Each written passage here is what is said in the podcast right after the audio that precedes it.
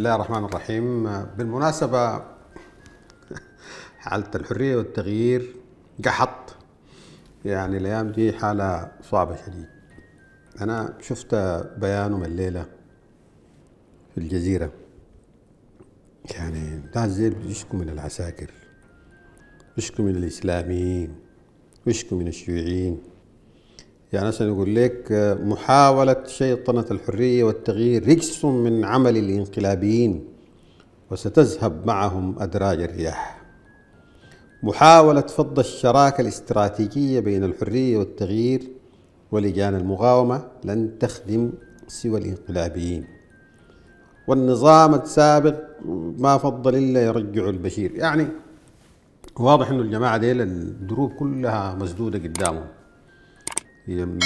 ما قادرين يمشوا للشارع لأنه الشيوعيين قفلوا عليهم الشارع ضربوا لهم المناطق اللي كانوا بيقدروا يتحركوا فيها علوا سقف المزايدة عليهم وحملوهم المسؤولية كاملة بتاعت الفترة السابقة.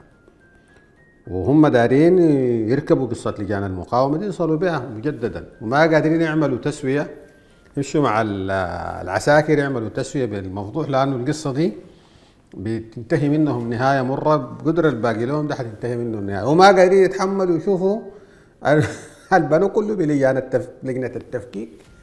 كله بينهار قدامهم في مسألة عودة اتصال القضاء لعودة ال... عودة المفصولين مجددا للخدمة المدنية.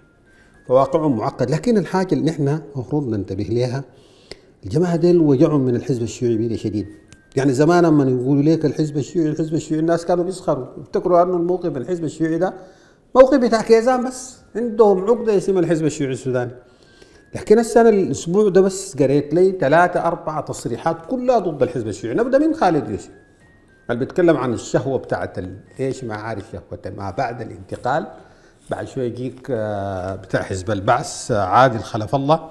يقول لك إنه الشيوعي غازل العسكريين ومهد لانقلابهم تجيك واحد اسمها منو كده كرار تقول لك ما يقوم به الحزب الشيوعي يطيل أمد الانقلاب ويضع العراقيل أمام وحدة قوى الثورة. واضح إنه الحزب الشيوعي قفل عليهم الأبواب تماما. حتى من مسا ياسر عرمان ده يقابل الحزب الشيوعي السوداني ومعاه بابكر فيصل ولا معاه واحد ثاني أظنهم. ابوا يقابلوه من البداية وقال لهم تمشي تجيبوا كلام. الحزب الشيوعي رافع قزازه شديد جدا على الجماعة ديل. وساد عليهم الأبواب وخالف رجل على رجل وأنا نسيت القصة. يا إخواننا قلنا من زمان أن الحزب الشيوعي ده ما بيقدر يلعب بشكل مباشر.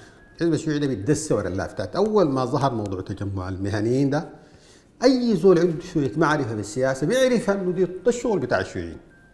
ده شغل واضح ما داير له مدرسه والقصة دي مؤسسه مكررة يعني.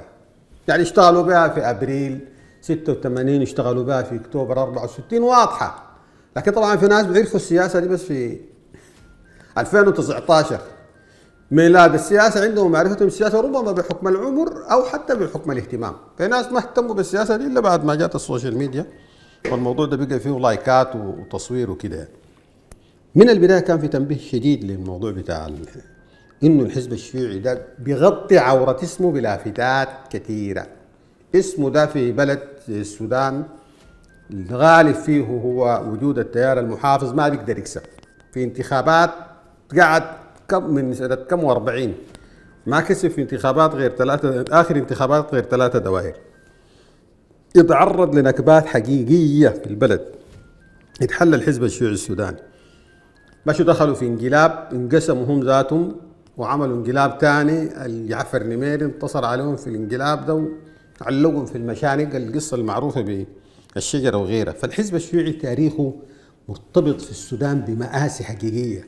تورطوا في ضرب الجزيرة أبا وتورطوا في ودنوباوي مذابح ودنوباوي وتورطوا في مسبحة بيت الضيافة. يعني تاريخهم ده مليان دم ومآسي. وبالتالي الحزب الشيوعي ما بيقدر يقدم نفسه في السوق السياسي باسمه المباشر اسمه ده حمولته ثقيلة عشان كده يمشي يتدسى وراء تجمع المهنيين. أما وصل بتجمع المهنيين وبيقول الحكاية بقت ما صافيه له فرتك تجمع المهنيين قسموا. خلى ناس الأصم ديل قاعدين في جهة وشال ناس وطلع بهم. بعد شوية ضرب التجمع المهنيين كله مشى عمل لجان المقاومة وبقى شغال بلجان المقاومة. الكواريك بتاعت القحاتة دي كلها إنه ما لاقيين كدة في لجان المقاومة مع الجماعة دي ال الشباب الغالب الموجود في لجان المقاومة. هنا أنا هنا بميز بين انه ما كل اللي قاعدين في لجان المقاومة دي شيوعيين.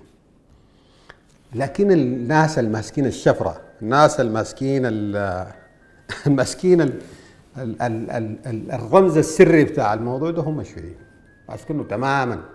وقادرين ينتجوا خطاب بينفع مع الشباب خطاب أبيض وأسود. السياسة دي ما بت المساومه شيل وادي وكده لا. خطاب نهائي. لا شراكه لا تفاوض. الآيات النهائية دي بتشبه تفكير الحزب ده. الحزب ده بطبيعته حزب بتاع معارضة وأناشيد وقصايد وكده. ما بينتج أي تفكير فيه تسوية ولا التقاء مع الناس في النص لا. بس الدم والهناية والحد يعني ده الخطاب والخطاب ده بيشبه الفئة العمرية الموجودة الآن. لأنها بطبيعتها هي ذاتها ما قايمة على فكرة المساومة. انها تتلاقى في النص. الطبيعة العمرية الشابة دي بتمشي للنهايات بشكل هاد فهو قفل عليهم الباب. والجماعة دي دار يرجعوا. يعني ما لسه ما تحنوا يا أهل القصة دي ما ضاقوا فيها حاجة كثيرة كده و... والعساكر ديل قلبوا عليهم يعني. فهسي وجعهم لا قادرين يقعدوا برا قادرين يخشوا جوا والجماعة ده سدوا عليهم الباب يعني. عشان كده بدأت تسمع الكواريك دي. تسمع كواريك خالد يوسف وتسمع كواريك ناس بابكر فيصل وتسمع كواريك ناس. البعثيين يعني تعبانين تعب شديد جدا. لكن المهم اللي بيتقال للاجيال الشابة دي كلها إنه والله يا أخي السياسة دي ما ظاهر بس يا أخواننا. السياسة دي ظاهر وباطن. وأنت براك تكون شغال في حاجة تكون مبدئي وصادق جدا. أنت لا زول كذاب ولا مدلس أنت زول صادق جدا. لكن بيتم توظيفك. بيتم توظيفك من أجل خدمة أجندة زول تاني. شغال يستغل القضايا المبدئية دي ويشيلها ويحطها في رصيده لصالحه. الناس طبعا ما بي ما بي بيتعاملوا في المسائل بالشكل الظاهري ما حيقدر يشوفوا المسألة بشكل واضح. لكن اللي بيحاولوا يعاينوا أكثر ويقروا المشاهد دي بشكل أعمق بيكتشفوا الحقيقة دي. بيكتشفوا أنه في توظيف كثير لمشاعر نبيلة وفي توظيف كثير لدماء طاهرة وفي توظيف كثير لأرواح. يعني قدمت نفسها من أجل قيمه ومبدأ في مخطط استراتيجي قاعد بيستغل دائما المبدئيين ديل بيوظفهم لصالح مشروعه وأجندته. وهم بيتخيلوا نفسهم هم بيكونوا بينتصروا لمشروعهم وأجندتهم لكن في الحقيقة هو خاتيهم في في حسابه وفي رصيده.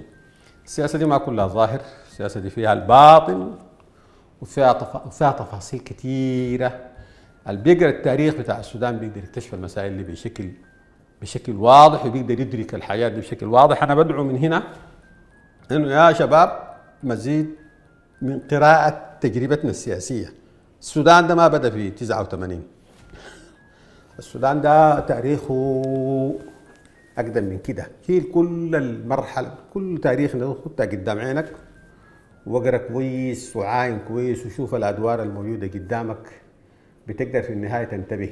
أما أنت تطلع لحاجة تكون فاهم أنت من البداية الحكاية دي طالع لشنو وعارف انه القصة دي بتصف في رصيد منه وعارف انه الفعل ده مفروض عشان ينجح يتعامل كيف؟ بدل تكون أنت خايض معركة عبثية أنت ما عارف فيها وتيجي تكتشف في النهاية انه الحكاية يكون 100 مليون دولار وانت آخر من يعلم.